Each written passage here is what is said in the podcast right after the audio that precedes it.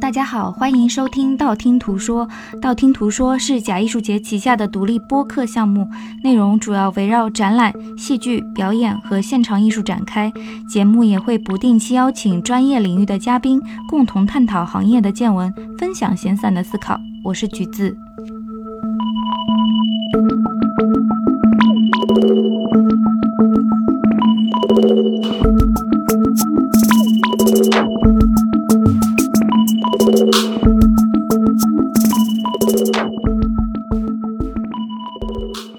本期播客配套的补充图文索引已同步更新在微信公众平台“假艺术节”。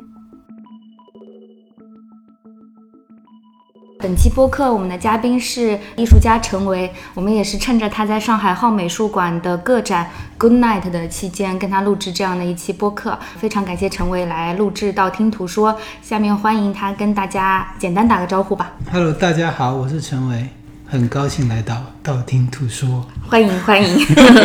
那我们不然就从你这次的个展 Good Night 开始聊吧。嗯嗯，这个展览整个筹备过程是怎么样的？这个展览其实是在疫情之前的二零一九年就定下来，但是没有说完全定下来说是要做这些内容。内容是在这个过程中一直有探讨、有反复的。浩美术馆的这个展览的项目其实是很确定的，它基本上是做偏年轻的艺术家。当然，就当然，我现在也不是非常年轻的艺术家了，年轻年轻，对对，还已经是中年人了。 然后他就是对年轻艺术家，他的概念就是说，年轻艺术家很很少有人会去整理他们。他这个项目等于是一个短期的整理。嗯，那我们在这个讨论做什么样的展览的过程中，一直有探讨。然后策展人马觉他提出了一个说，希望是以夜为线索。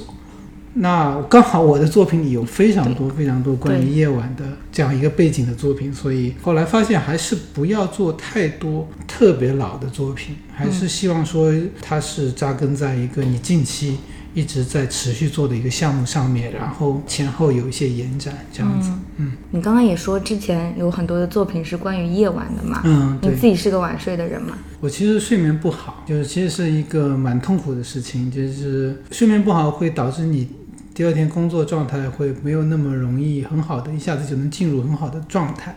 所以你就会焦虑，嗯所以它就有一个非常恶性的连锁反应。然后这几年其实一直在慢慢的去调整睡眠，可能年轻时候太造太多了，就是以前基本上经常是白天睡觉，因为我有一个经验，就是我睡眠不好，就是真的是可能脑子一到晚上就活跃的不得了。嗯，跟朋友聊天，从来没有一次被朋友聊睡的，都是朋友先睡着。 你把他们聊睡了。 对，都是这个样子。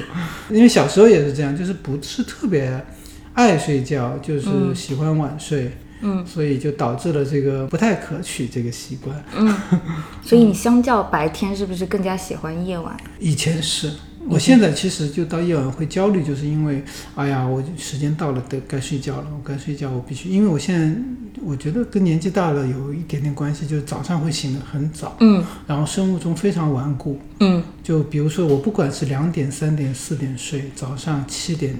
一肯定定醒醒，这很恐怖对我来说。现在以前不会，以前比如说我晚睡，我就晚起，我觉得还是保证一个睡眠。现在，所以我现在的话，我尽量想调整到一个更正常的一个生活的一个这样的一个规律里面。嗯，然后谈到我们近期的创作嗯嘛，我有一个观察，不知道对不对啊？就是你近期的创作里面，好像对人群的这个描摹会尽量的少一些，嗯是这样吗？对，因为你可能是相较于之前的俱乐部的那个系列，对，它有很多人的群体的肖像，等对于对是对跳舞啊什么的。那这个展览就是像新城这个项目里面计划里面，其实对群体的设计是很少的。他最开始把背景放在夜晚，这也是我的一个一工作经验，就是我经常在工作室很晚。干到很晚的时候，就是开车回家。开嗯回家、那个时候，你觉得就很清静，可嗯以看清楚很多东西。你工作嗯室离家远吗？这几年是就是一个渐进的过程，越来越远，越来越远。 因为之搬前了， 对之前是离家里还蛮近的，后来就是你越搬越远，越搬越远。就现在，所以我就是上班跟下班的这个路上的这个过程，对我来说还蛮还蛮好的。呃，对你就可以边开车边想想事情，然后嗯沿路还是会看到一些东西。当时要做的一个出发点就是说，那我要做一个大家不太常见的一些城市的面貌，因为我们白天基本上都是这样。嗯大家其实晚上也不像过去的晚上，我们喜欢出去，特别是北方哈。嗯那现在我们有网络，有很多这些别的可以消遣的东西。嗯，比如说特别是午夜的晚上，它是不太一样的。嗯，嗯，有一种说法说你的作品就这个系列《星辰》这系列、有一种缺席的当代人，你是不是也在？嗯嗯对，这个是马觉他他来总结对的、啊对对对对对对我来说，我肯定不会再想啊，我要缺席一下谁。 懂懂懂。 不会，我是在想哈，就是因为一直比较避开拍，就是面目很清晰的这样的一个人的一个具体的这样的一个形象。嗯，你像我的肖像，其实都是面目蛮模糊的。对，我为什么避开？我是觉得那个里面有非常多细微的信息需要你去处理，这是很麻烦的事情。就是说你，大家会看到一个人，看到一张脸，看到他的表情，他的表情是是喜怒哀乐，你会去接收到这这样的信息。但是我不希望多大家把很多信息是观看的那个视角是停留在这个上面。嗯我希望看到更多的是关于你生活外面的东西。嗯但是这些外面的东西，所有的东西，但它终究还是会回到人。那它所有的东西都是像周围的一个镜子，它一直它就是照出来的东西，它最不管是物品啊，还是环境，只是光，它最终还是会全部会集中到人身上。嗯所以我希望就是说，尽量把杂乱的信息通过这样的一些手法把它理出来，不然就会很模糊。那、嗯，我们就会猜这个人的背景啊，是啊，这个人肯定有故事发生，所以这样就就会就会在那个表达上就会比较麻烦，对我来说，嗯，所以《星辰》这系列是二零一三年开启的。差不多对。其实很早前就更早也有一直在试着做一些跟星辰这个其实主题相对关的，相关的，对，但是它没有一个，因为我我其实从是从二零一三年、二零一二年年底的时候是慢慢的开始觉得我的创作应该有一些在方法上有一些改善，因为之前可能是一个系列啊五幅作品、六幅作品这样做完，我去做另外一个系列，我嗯发现嗯之前有一些问题，就是说我做完一个系列去到另外一个系列的时候，嗯、老会惦记之前的一些事情，因为之前好像就是做的不好。我觉得做的不好，就是因为他可能就是有很多东西好像没做到位或者怎么样，所以后来发现我们我可能需要一个更加持续性的工作去关于一个话题的，所以后来就想说啊，那我就把它做成一个项目，然后项目里面包含了很多系列，所以慢慢它就有。所谓更大的一个建构去工作，之前有很多作品也会有时候在展览里也会，它会有一些呼应。嗯、对，那这个系列到目前为止，差不多有个将近十年了，快嗯八九年。差不多。嗯，然后中间有过中断的念头吗？中间中断就是疫情期间，就是就没什么做事情，这个是不可抗拒的，属于。嗯因为我工作室在那个村子里，大家当时也是封锁嘛，嗯嗯然后我就住在里面，也都没回家，然后工人也进不来，助手也进不来，啊助就助手也就直接就辞掉工作了，基本上就是，然后他也有些人也不想再在北京待了，就搬回上海怎么样，就有很多变动都是，啊、所以干脆我就说有这个变动就。就安静下来做一些别的事情，所以嗯我去年等于是没有真正的呃放很多注意力在怎么样做作品这件事情上。嗯啊，所以算是一个中断。那其他时间的话，因为我都是在创作的时候都会并行，同时去做几个项目，或者是因为我不会完全在一个项目里做一段时间就会反掉， 就会不知道，有时候经经常会会感觉前面好像无路可走，就就就会不想做。那你有同时在操作几样不同的项目的时候，就会稍微它会让你更加好的去去去工作，嗯。嗯，就谈到这个的话，它同期就是跟这个星辰项目同期的，还有一个俱乐部项目，对对对吧？对，这两个你是交替的在在做的。对，交替在做。原先原先只是说我在俱乐部的项项目的这个基础上，我应该做一些俱乐部外面的，也是发生在午夜的一些，比如说景象。那它可以跟俱乐部在那个比如说内部的这种公共的空间，是是一个向内的一个这这么一个空间，一个一个一个又是向外的空间，他们有一些语言上或者是叙事上的关联，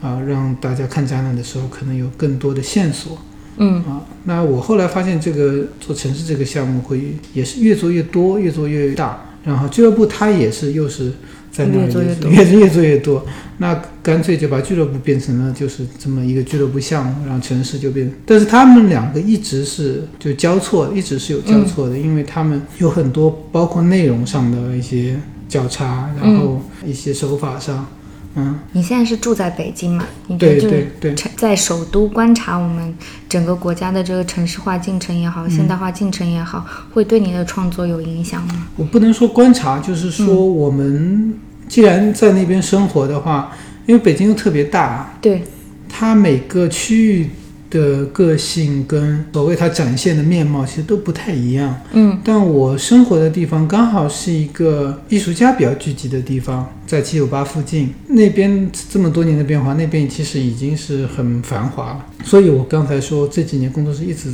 在搬，越搬越远。那你永远是在城市的边缘，就是对在边缘在在在工作，总是要从城市到边缘，从城市到更边缘。嗯那这个边缘一直在往外扩，所以我觉得它就是用不着你去观察，它就自然会给到你很多感受啊，它它也给到你很多不同的信息。你觉得这个感嗯受是很强烈的，是吗？它是很现实的，就是说，你比如说你要搬家，嗯你要搬家，你就是它就出现问题了，它就是你要去解决问题。那解决问题的时候，你安静下来，你就会去想这个事情，不是好跟不好，因为很多人会说我没有一个合理的栖息之地，是因为政府没给到我们，然后就会抗议，我觉得抗议没问题，但最终的问题不是在这里，其实。嗯呃，我会想比较多，然后我也比较愿意说，不是太反对一直搬到更边缘的地方，我倒无所谓这些东西，嗯因为我也经常说，都是一半一半，啊、因为搬家是很烦嘛，对是很痛苦的事，然后你没有安全感。那另外一半是他会推着你去思考一些东西，推着你去走到更边缘，去可以看到更边缘的东西。嗯啊，可能大家不会去观察这些东西，所以都是一半一半。我因为我觉得大家的生活就是这个样子，呃，永远是在寻找安全感，但又同时又没有安全感。对，在一个变动中。对对对，嗯，那你觉得就是北京这个城市给到艺术家的空间，对你来说是满意的吗？我嗯不能不能这么说，因不能为这么说因为当时已经选哦择了去、去那边，对，因为你然是后南方长大的嘛，对啊吧？对对，因为当时就是想离开南方嘛。嗯，为什么？因为我我觉得在南方越长大越熟悉了，太熟悉了。嗯，太熟悉是一部分，但是就这里很多东西没有说让你一定要留留下来。比但如北说京有这个东西，北京有啊，因为北京你你没常待过嘛，你哦之前， 所以你你会有想象。有所以我觉熟得悉的想象就是变得是让这个事情就变得就很奇妙，嗯，就是一个非常重要的点。比如说我们对对四季的想象，南方人怎么会有四季呢？那夏天过了就冬天嘛，这不很正常的事情嘛，是吧？冬天反正一直下雨，嗯，衣服也干不了，对，但你一到那边，你觉得哇，太好了，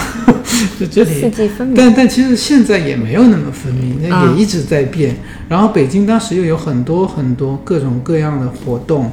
啊、你会让你觉得啊、它好像更开蓬勃一放些，嗯对，然后在文化方面会更蓬勃，你更愿意去到这样的地方。但现在也在变嘛，所以嗯说我觉得整个东西都是、都是在流动。现在比如说，可能很多东西事件都会转移到上海。嗯啊，也没有什么满意不满意。我觉得工作工作现在一半一半，就是呃，现实是一部分，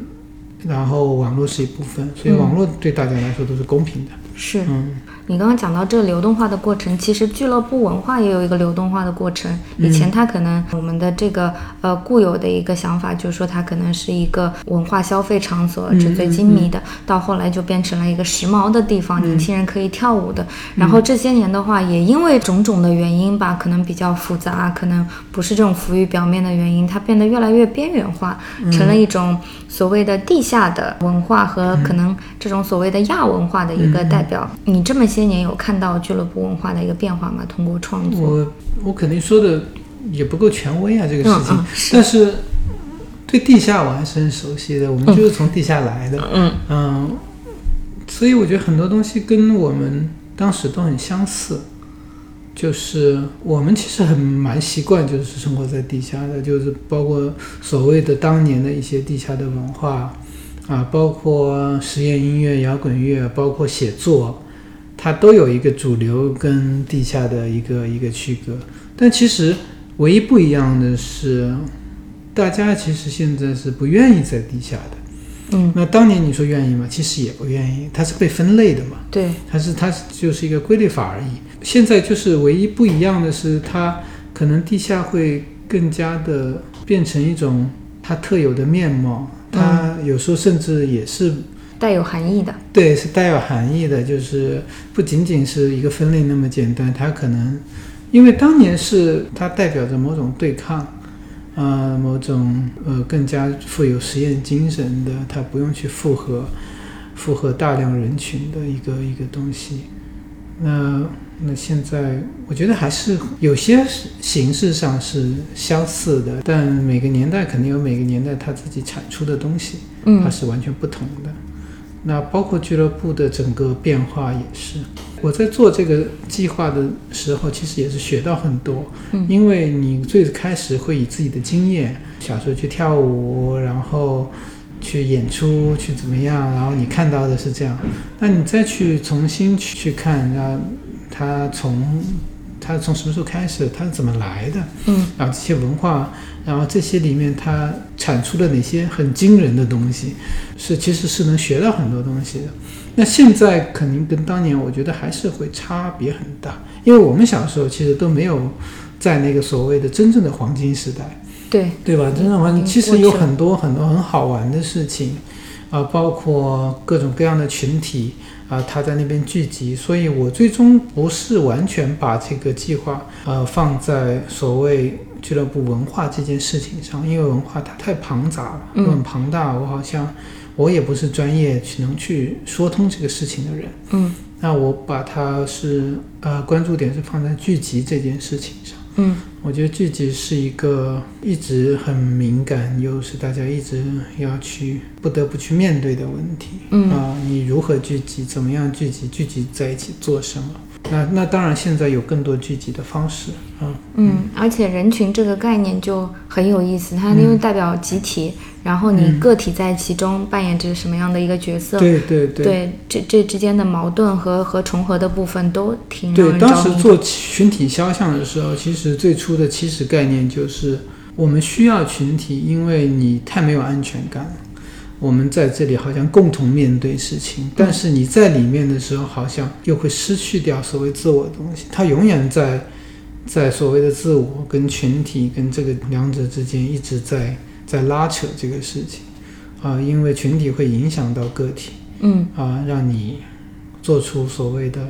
共同的判断。那有时候这些判断是可能应该是留给自己，或者是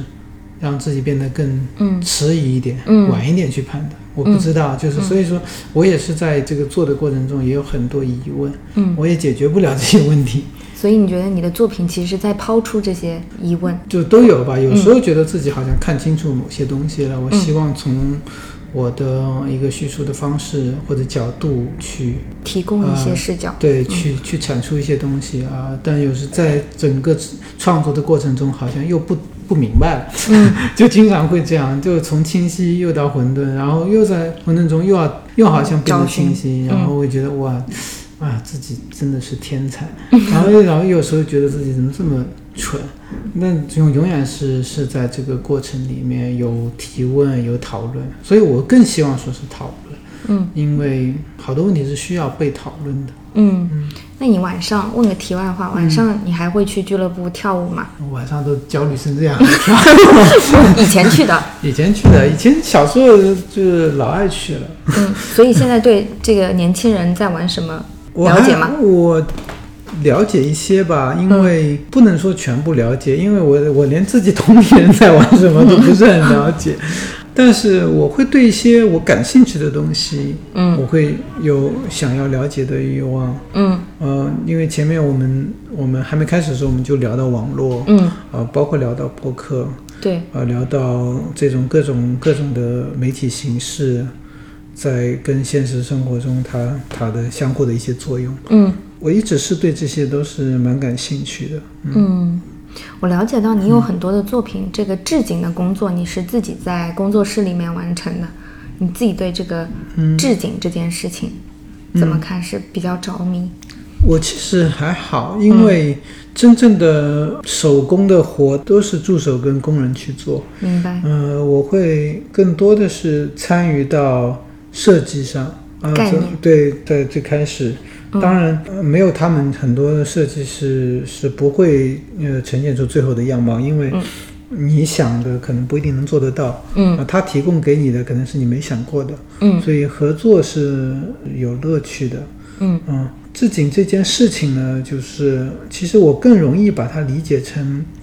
嗯，舞台装置。对，设计，嗯，是我一个长时间可以去做。我以前有讲过一次，在一次讲讲座里讲过，嗯，我的工作很像是，舞美设计师，呃，不算，我的工作像算是一像是一个编辑的工作。我特别像一个拿到很多素材的一个人，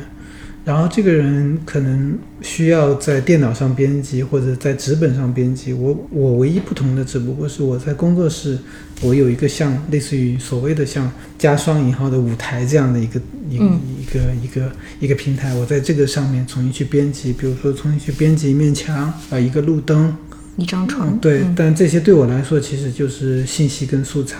明白。那你在设计这些景象的时候，你会在脑海中有一些铺垫的叙事吗？嗯，这个其实是一个变化的过程，因为最开始是会更加依赖于故事的片段、嗯故事性的片段，所以你看我早期的作品，它其实里面有很强的故事性对，啊。我因为我经常跟别人强调说叙事，叙事，呃，大家会把叙事误读为故事化的一种叙事。嗯嗯但叙事不单单是这样，所以也是我也是在做的过程中，不断的去理解，就是去理解嗯语言这个东西，去理解叙事这个事情。嗯，所以在后来，其实慢慢的会更加关注到物件、环境，就他们本身是、呃有很强大的叙事能力的。我要做的其实是阻断它。阻断它是什么？我们在生活中，比如说我打一个比方，我们今天要去一个美术馆，这一路走，一路的东西你都是其实是看不见的。嗯因为这是你惯常的生活，所有的东西都是按照惯性的经验在进行，因为所有东西都是上下文连接的非常紧密。这个红绿灯左拐，但是你把它截取出来的时候，这个红绿灯就变成了只是一个红绿灯，它就没有好像失去了上下文，它失去了它的领嗯领地之后，它会显得它的信息就会变得很单一啊、那这个对我来说就很重要，我就是要截取这样更加碎片的东西，让它本身的语义能够能够从我们繁杂的这种生这活种中，叙事中嗯把它抽抽离离出来，嗯，然后我们能更能看清楚它的原本的样子，对原原本的样貌，但它其实是没有原本的样貌的，它所有的原本样貌是跟着我们生活的流动一直在在一层一层的有很多很多涂层在它身上，嗯所以这个这个涂层是要每个人自己去揭开的嘛。那每个人看到一个事物的时候，他都会有不同的反应。他们经常会说你是怎么想，那我当然我愿意分享我怎么想的。嗯。但你也觉得，就是其实这个想象的过程属于每一个观众，对吧？嗯、我觉得他应该属于他自己，是因为因为这个事物本身，它其实不能不能象征任何东西，它只是它本身，嗯因为它本身在每一个流动的阶段是不同的。嗯呃，我不可以说让他，因为我前面我回答了一个采访说，他说那个有一幅照片，那个墙上的光是我童年的想象，想象。我说它代表不了我的想象，嗯它光就是光，嗯但是它我在处理的时候，对我来说它也就是光。但是有一个背景就是说，我确实有这样的经历，嗯他们的连接不是一一对应的连接，可能是是一个反向的，或者是怎么样。嗯嗯、他们总是有一种关联，是因为是我是一个中介，呃嗯嗯、仅此而已。嗯、嗯，但是我希望创作的东西就是我能抓到的一些东西，就是希望它能提供给大家一个这个事物它的面貌的一个角度跟视角。嗯我觉得这个很重要，因为大家看艺术，每个人看法不一样，每个人总会去想作品什么意思。嗯，这个作作品什么意思，不就在那边吗？对，因为我不觉得艺术家有什么东西不可说，什么东西都可说。但其实有的时候说了以后，也有很多只可意会不可言传的东西，不是吗？对吧？因为视觉，我们用视觉的语语言，言我我对如果我们把语言分成我们现在现在口述的语言、对书面的语言跟视觉的语言，为什么你会有不同的语言的存在？就是它的意义，就是因为它们都是它们都是相互去完善，对吧？对，所以它让这个语言变得更完善，就是我用我用叙述、我用口述的方法是说不到那个地方的嗯话，那你看我们经常会指喏，你看。嗯，你看，因为你看到的就是那样的东西，所以，所以它是相互补充。但我前面说，为什么说作品没有需要什么忌讳，我就不说，我觉得可以说，但是更多的应该是我们在作品之上嗯，讨论到什么，聊到什么。我觉得那个是让人，就在作品之外扩展出来的这些讨论，我就我觉得我们聊还是聊我们自己想到的东西。当然呃，了，作品只是一个一，它像一个桥梁，嗯我们只是在这个桥梁一起走过去的时候，就是经过了两个人，我觉得这是、这是作品真正的意义。嗯，你讲到这个置景，其实以前因为我看过你一些展览嘛，嗯你在现场也会有一些这个装置的呈现。对，你是为了让观众有这样的一个身临其境的感觉，还是说要有对，一些呃差不互多 文？，差不多是你， 嗯因为我是我是觉得有一部分的东西是在平面上是做不到的，它需要在现场是有一个存在，它的存在可能是会让整个阅读上更加的有节奏，或者是更加的流畅。对流畅，或者说更加的完满。嗯，所以这个是一个展览的一个方法，我觉得对我来说，嗯我印象特别深刻的你的一组是在浪里。在浪里，嗯对对对 The waves，嗯对我很好奇这个的拍摄过程，因为这是悬而未决问题，在我心中很久了。嗯就首先呢，这些画面里面的这些人群是招募的，还是说他们真的本来就在呃，那跳舞？有一半一半，一半一大半是招募的。嗯招募的呢，我当时也是在，好像我助手帮我在豆瓣上也发过帖子，啊，呃，有发过很多帖子，但是招募了一小部分，嗯然后有一部分呢是临时演员临演，还有一部分是我自己的朋友或者朋友的朋友。嗯就过来帮忙，然后大家就在一起。但整个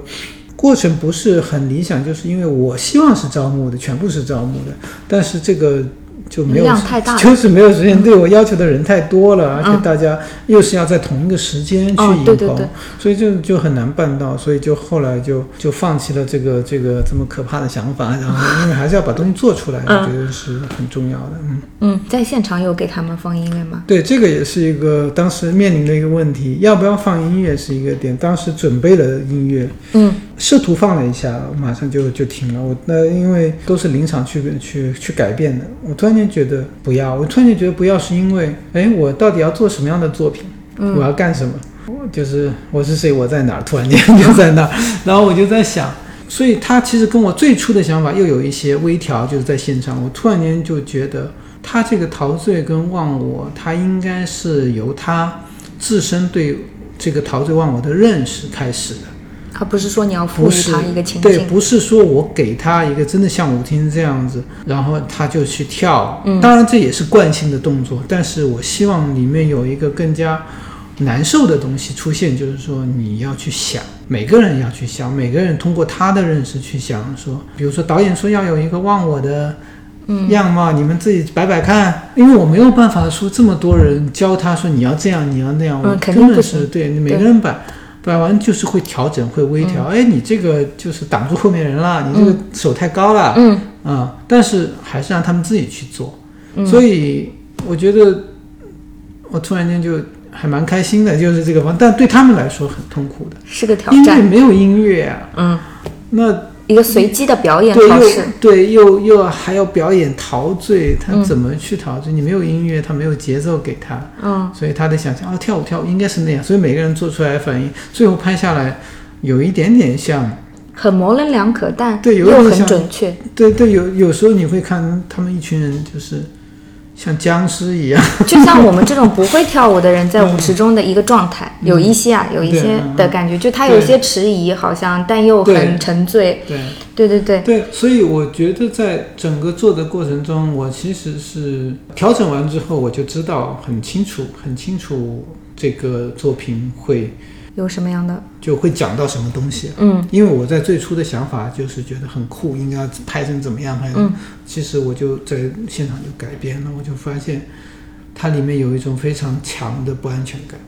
就嗯，是在这里，对对对因为他们是不安全的，我做的好不好，大家是怎么做的。对，它你里满面不有满意？有个个体跟群体的关系，就是我在现场的时候，就这些东西就在脑子里就哇就飞舞， 对，就开始全是这些词汇就就开始了，嗯然后看了现场，我就基本上明白这个系列要怎么样去把它完成，嗯，嗯，接下来怎么做，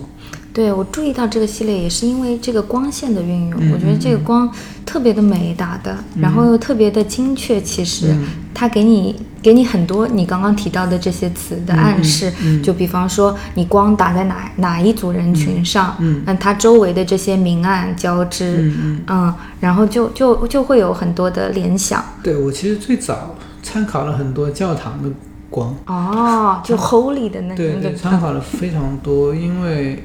我觉得总有一个是画面之外的东西，嗯是到达不了的地方，让嗯他们去有一个东西，好像是引领着他们的，嗯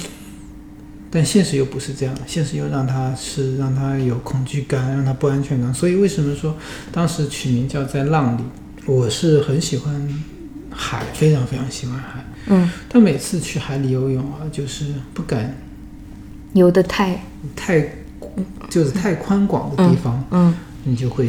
害怕，当然害怕，因为小时候听了太多太多被海卷走，嗯被被什么漩涡嗯这样子，然后听了太多，因为海边长大就永远会听到这样的事情，会有一种晕眩在里面，嗯就是你又、又害怕，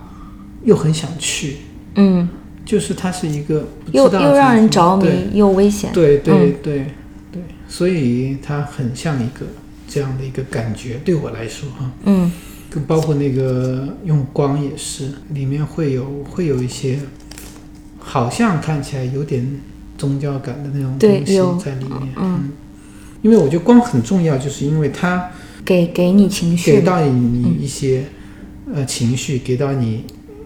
叙给到事，你对，嗯就是关于环境的。对对对。那你自己对打光要求是很高的，是不是？我其实不太会打光，所以就是这是让人很苦恼的事情，然后自己又老是想象的是这样那嗯样，然后一到现实打打不出来，打不出来，所以就是耗时间嘛。 哦，我以为你你就请专业打光 师，没有没有，我没有，我因为我觉得专业打光师好像弄不出来这种光。对，你嗯就因为你要耗时间，专我也有跟专业的打光师合作过，然后嗯他也是费尽脑、 脑力，真的是跟我也是很痛苦。嗯我也很痛苦。一般都每次都是拍摄，总有一个比较比较，但现在已经慢慢的更加习惯这些工作了。嗯就反正到那儿就是需要时间，就嗯需要时间一直的试，一直的试。在《浪里》这组作品里面有蛮强的表演性嘛，但是我嗯是觉得说，即使把人群抽离了你的作品之后，我在你的作品里还是看到了某种表演性。我不知道这个理解对不对？对的，嗯我觉得还蛮对的，因为我们大部分人对于表演来说，我们会就是归到人身上。对其实我经常说，我经常说这个事物在表演。对，它事物的表演是通过事物它不断的它信息的交错，包括我们对环环境的塑造，呃，包括这些光，呃，包括我们如何截取哪个位置的场景，因为我说它很像我们从生活中截取一段东西，那我们怎样怎么样去截截取，然后怎么样在截取的这段东西里重新编辑它的它的背景啊，或者它语言的逻辑，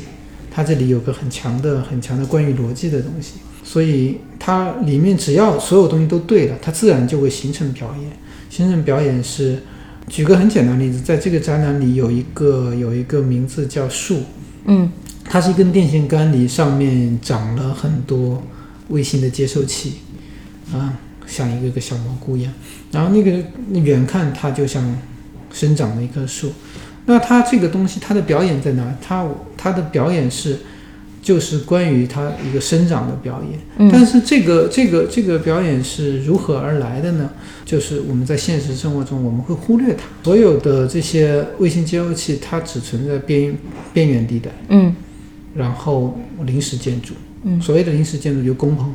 呃，在北京当时有很多工棚，就是它可能是会被停滞掉，不知道什么原因，这个楼也没盖完，然后工棚在那儿，那工棚的人也走了。嗯那卫星接收器是对于他们来说是它这个临时空间的一个一个配置，它会散落在那儿，然后有时候就堆在角落里一大堆，嗯因为他们只要干一段时间活就走了，这些东西不会带走的、啊，所以这些东西其实它在城市里是会生长的。嗯那所以我，所以我说，我们看作品的时候，你会看到它本身的信息，还有加了很多我们这个整个大环境给它的很多很多滤镜跟涂层，嗯它自己所有东西信息在那交错的时候，就会生长出一些嗯新的叙事。嗯，嗯，那很有意思，我很期待看到这作品。嗯我们在录这期播客的时候，我还没有看过陈伟的这个 展览，但是在嗯播出来的时候，应该我已经看过了，我哦非常期待。然后我知道你之前学过电视摄影，嗯后来又做实验音乐，对然后再做选择做摄影。对对，嗯，我是觉得就是这可能是一个观众非常愚昧的一个想法，就是我会觉得，那既然是电视摄影，你有没有那种冲动说把作品变成这种所谓流动的影像？嗯，这个就是其实我经常想这件事情，既做音乐，又做录像，又做对摄影，又做装置。在我二十来岁的时候，我觉得什么我都能做，觉得什么我都会做得很好，我比比他们都很厉害厉害很多。就当时是就是就是又虚心又心高气傲， 又不断的吸收很多东西，但你后来会就就会发现就很自然的一个一个选一个择，过程，它是相互的一个选择过嗯程。然后，因为我没有刻意说我要做什么，我要做什么，我其实不是一个特别特别主动的人。但在这个过程中，就是呃，突然间做摄影，做了做了几个系列，然后展览。然后又开始做装置，然后做装置的摄影，一直做，一直做，就做到后来，嗯就做到现在，就持续做下来了。在这个持续的过程中，一直说会想念一些事情，一直也有时候会喊，就嗯喊两句。嗯我今年要做一个录像，然后就没做。我今年要做做一张唱片，然后跟朋友说，哎呀，我们嗯做做一点吧，你就做个表演也行，行也行，也没做，嗯就是很奇怪的事情。然后我之前讲过一个，呃就是也是一个采访，我就讲，我说这这些事情很像。特别是声音这件事情，因为当时是倾注了很多很多时间跟心力在上面。这个这个事情对我来说就有一点点，我说像幽灵。嗯，那你经常提起它，然后又会经常忘记它，说明它可能也没有那么重要，不或者对，是其实其实其实是蛮重要的，就是就是你天天提反而不重要了。我觉得就是它就是、哦偶尔嗯想起他，想起来，你说啊，你就是就就幽灵又出现了嘛。但是时间过去这么久了，我我就开玩笑说，我说这个幽灵也变老了，嗯这幽灵变老了，但它一直在，它一直在，它会提醒你一些事情，我觉得蛮好的。就是我不是我不是一个纯粹的视觉艺术家，嗯嗯，我我还可以是什么样？然后你就可以有时候就会去试试，通过那个角度，我会怎么样看这件事情？嗯嗯，所以我经常说，我们我们不要把自己固定在说说某我个是领干域这个的，我是干那个。嗯，那有时候是一个错乱的。它是交织的。因为我为什么会问这个问题是，我看你有些作品的时候，我总觉得那是一个流动的影像中的一个一帧，但那一帧非常的有决定性。嗯我很我作为一个观众，我很想知道哦，那这一帧之前呢，之后呢？就你当你把那些事物抽离出这个日常的我们习以为常的上下文之后，它在你的作品里的上下文是什么？我会很好嗯所奇。以说，对缺席是某种强调。对对对， 是这个意思。嗯，对，缺席是一种增强的语气嘛，就是你越是静止，它越会想连续性的运动的。你对，越是运动，越会让你看到禁止的东西，但是我一直说我会做，我会做运动影像，我会做录像，嗯，可能明年就会做，因为疫情是耽搁了一些事情，新的计划里面是会有不一样的东西，嗯，嗯，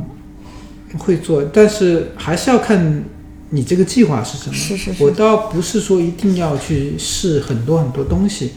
但是这个计划里需要有这么一个东西，因为你最后的展览，你还是整个整个一个大展览其实是一包作品，对，对吧？是所以你要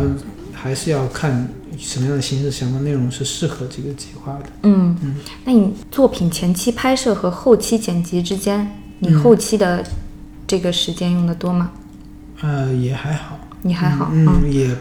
前期会更多一点，因为只要你前期做得好，后期会很省力。嗯前期做的不好，后期会很吃力。嗯但其实在我在我这里，其实慢慢的就是这个前期后期就淡化掉了，嗯，因为也没有我那么们明确我们经常用惯性的认识会把拍摄作为一个终结点，嗯或或或者是作为一个这个行为的最重要的一点。嗯，但在我这其实它不是那么重要。嗯，它可能搭景就很重要，对搭建是非常重要的，那个拍摄也很重要，然后打光也很重要，然后最后后期，它其实是一整包的你的任务，就在这个任务包里，就是其他都是一样的、平等的，所以只有到最后一刻全部做完了，才是真正把这个事情做完了。但后期的工作可能，呃，可能现在会没有以前那么多，以前其实是有很多拼接啊什么的，其实大家看不出来的。嗯因为以前的限制很多嘛，近期会更加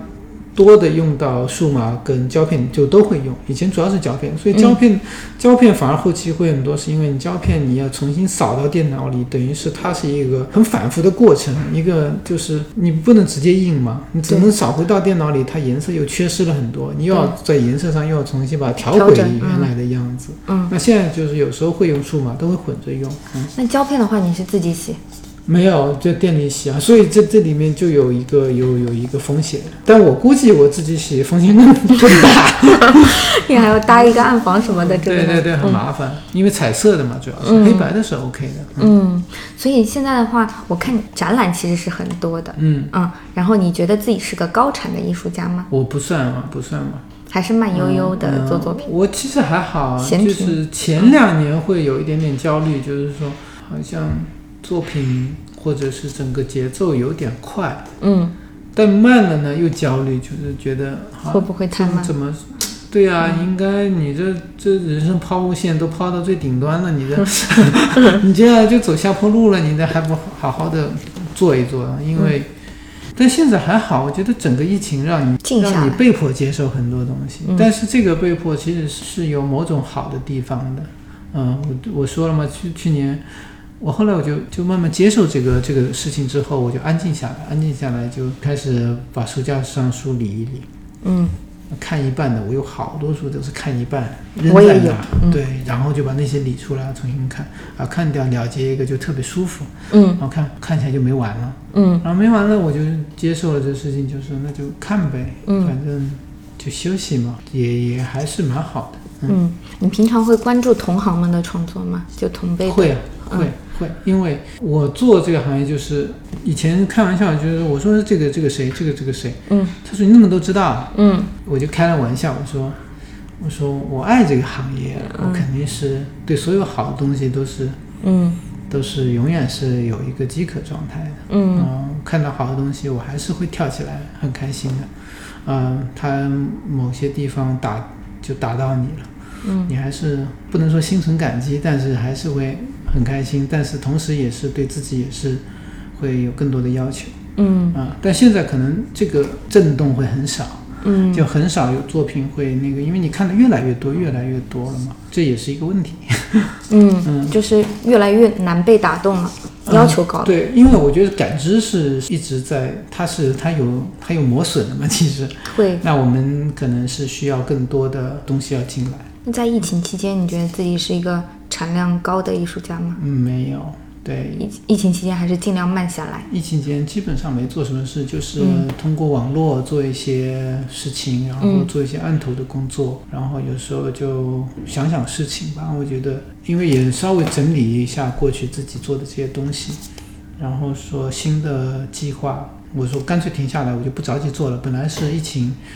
的前一年就已经计划了，要马上要动手做了。嗯那干脆停下来，停下来的时候就有很多变动，我就发现以前想想的好像也不是很准确，很多东西需要再理一理，嗯所以就干脆让它慢下来，就再再重新考虑这个。我觉得一做计划又是一个很长的时间，因为不是当然一一两年能做得完的，但是现在这个时间又是有时候是加速的，嗯，那你赶不上那个时效性的时候，有时候会也会有问题。就是说，我们今年可能用这个流行语在讨论问题，这流行语明年就被扔掉了。对，那你如果在这个作品里，我不一定是说这个流行语跟作品有关系，它有点像我们讨论的这个事情，到明年已经不不再被讨论了。那它应该是怎么样去处理这些事情？所以我在我也在想，让很多东西它在语言上更有有效性。嗯，嗯，你会觉得就是说，疫情之后的工作会跟疫情之前会有不同吗？等这个疫情过去我了自之后，己有一点点，有一点点改变，就是我觉得我在那时候体会到一些东西，就是我不再会为关于这个展览有多少，或者是我的工作有多少焦虑太多，反而是会说要有一个自己的节奏，嗯我怎么样在这个自己的节奏里不停的轮转，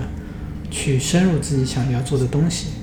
去坚持自己要的东西，也一直要看到外面的东西，但是不能被外面的节奏带动，因为我对那个节奏是排斥的，嗯是表示怀疑的。你是说就是这个整个艺术行业的不一不个是节嗯整奏个艺术行业，是嗯整体这个哦世哦哦这个社会的节奏就就我对嗯我们世界的节奏，太快对我了？嗯对我来说不是快慢的问题，对我来说是，它还是关于我们对很多东西认识的问题。嗯，我们对很多东西看重，对很多东西它忽略。那为什么会变成现在这个样子？我觉得艺术家就是要做这个事情啊，他嗯要去怀疑这些东西，要去重新去思考，带我们重新回到这些问题上。嗯啊，因为太快了，你会觉得你没有，其实不是时间的问题，它你没有空间，嗯，对，它好像它它没有空间给你去思考这么一个空间，因为所有东西都在压缩你。那我们会经常会说是被环境、被外部压缩，还不是，还全都是自己压缩自己，对变成是自我的一个一个一个这卷，个 对内对，卷就是你就是其实是其实是就自我奴役的一个过程嘛。是，啊、网络啊，包括消费啊，对，嗯而且你的时间已经全部被这些碎片化的内容给裹住了，对呀、所以就是这种连续性思考的空间就很少了。所以我之前也是有这个问题，我刚才不提到，嗯嗯，看到书都看一半，对对，对我也会，对，对，因为太多了嘛，太多选选择，嗯。对对，嗯，那我们这期差不多嗯就到这里，谢谢陈薇。然后最后有一个部分叫 After Dark，After 嗯 Dark 呢，我就是会问你一些比较轻松的好，问题。好嗯，你创作的时候会听歌吗？会放音乐，会放，嗯会放？各种各样的音乐，那你是个挑剔的听众吗？那肯定啊，以前自己就做这些东西的，嗯肯定要求也高。嗯那最近有什么听到印象深刻的音乐吗？最近啊，嗯，最近俄罗斯的俄罗斯的我还老听那个那个那个叫什么 C O H，就有工作的时候我会比较喜欢听这些，嗯因为工作的时候我不喜欢听，比如说听太实验的东西，嗯我喜欢听一些跟机械、跟节奏或者那节奏又有点乱的，又不是那种嗯啊、就可以听让它就是一直在那放。那有时候也会听听一些，比如说偏氛围、偏实验的。嗯纯氛围我也不要听的，嗯 成功的啊那种也也不知道他们在干什么，嗯所以就会就但也会听听流行歌曲啊，比如说什么中坂文本龙一，哦哦他们以前的那电子的，我我我我也有好几张，嗯，嗯，偶尔听听山口百惠啊，哦 都挺，反正都挺各种各样的，但肯定是要我觉得好的。啊、嗯但你创作的时候是要有音乐陪伴的。这音乐也是，因为我我是这样，我的办公室会放的，嗯，然后助手在，他也有时候会会放他的，我有时候会、哦两个人会抢、哦抢那个抢播放播权。放的权。嗯然后因为他有时候放的，我说怎么那么难听？他说你不懂。